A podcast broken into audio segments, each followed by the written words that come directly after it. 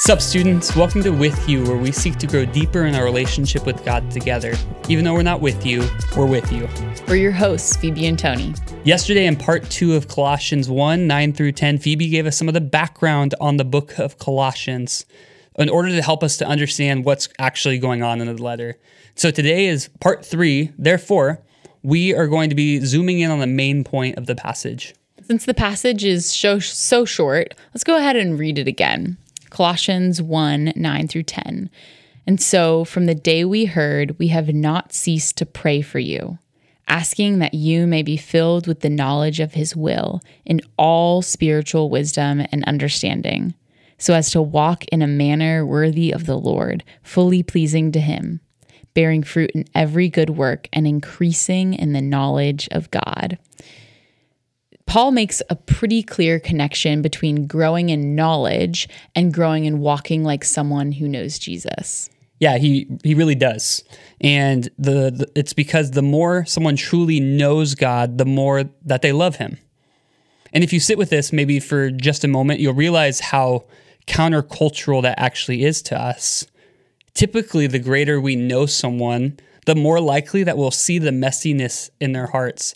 Maybe that's why we uh, know all the dirt on our siblings, and sometimes it's harder for us mm. to connect with them. And yeah, of course, we we love to go to Denny's and see the older couples sitting side by side who've been in love for all of their life. We all love seeing that.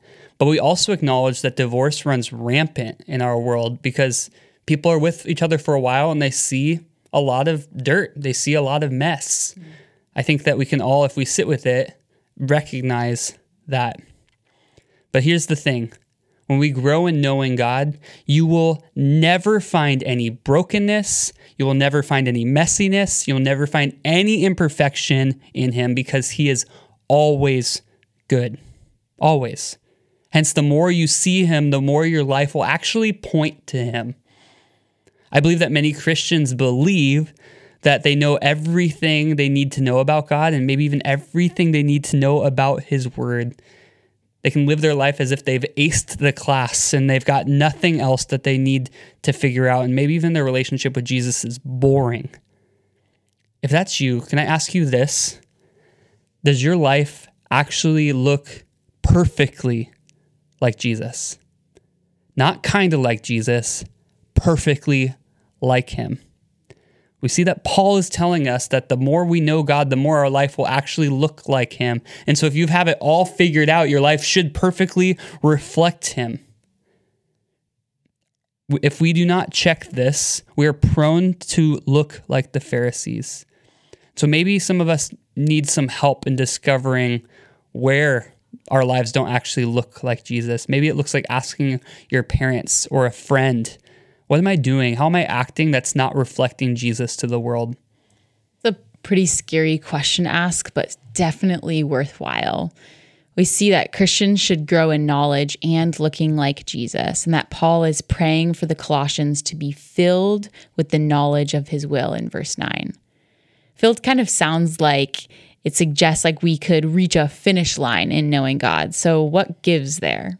Yeah, initially, verse 9 does kind of sound like there is a finish line in being filled with God. But I think this is where the context helps. Yesterday, we talked about how uh, Colossae was a melting pot of uh, a lot of ideas, a lot of religions. And so uh, we're seeing that the Colossians were hearing from a bunch of spiritual teachers about what they believed to be true. And Paul is telling them to be filled by the one true God, that, that he should be the one filling them with knowledge, not someone else. And then verse 10 ends with looking here keep bearing fruit in every good work and increasing in the knowledge of God. Really, he's saying that you will never reach the end of knowing God because he is infinite. It's absolutely impossible for you. And this is actually our main point. Don't miss it. There's always more. Let me say it again. There's always more. Do you believe that?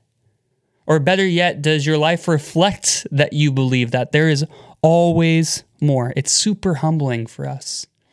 In following Jesus and growing in our knowledge of God, it's, uh, it's kind of like putting together a puzzle. Like we're trying to figure out where each piece belongs, what's its role, and where we're placing it. And we're going step by step as we're trying to figure out what it means to follow Jesus. And as soon as we think we've figured out the puzzle, we have it all solved, we take a step back only to realize that we didn't finish a puzzle. We finished a large puzzle piece for some kind of like super puzzle. it's way bigger than we thought. There's always more. There's a early church father named Jerome from the fourth century who has this quote that, that says this The scriptures are shallow enough for a babe to come and drink without fear of drowning, but also deep enough for a theologian to swim in without ever touching the bottom. What this quote is getting at is in really following after God, that we're able to be in relationship with Him, even in the very beginning of uh, understanding that we just started to know who He is.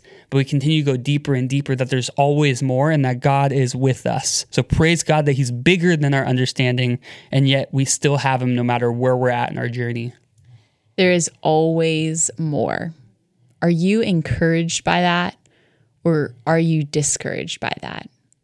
Either way, we are invited to enjoy and reflect God no matter how well we know God. Don't run away, run towards. The journey is meaningful and exhilarating. Join us tomorrow for part four as we see how knowing there is always more applies to our lives. Remember, let's be real before God and with one another as long as it's called today.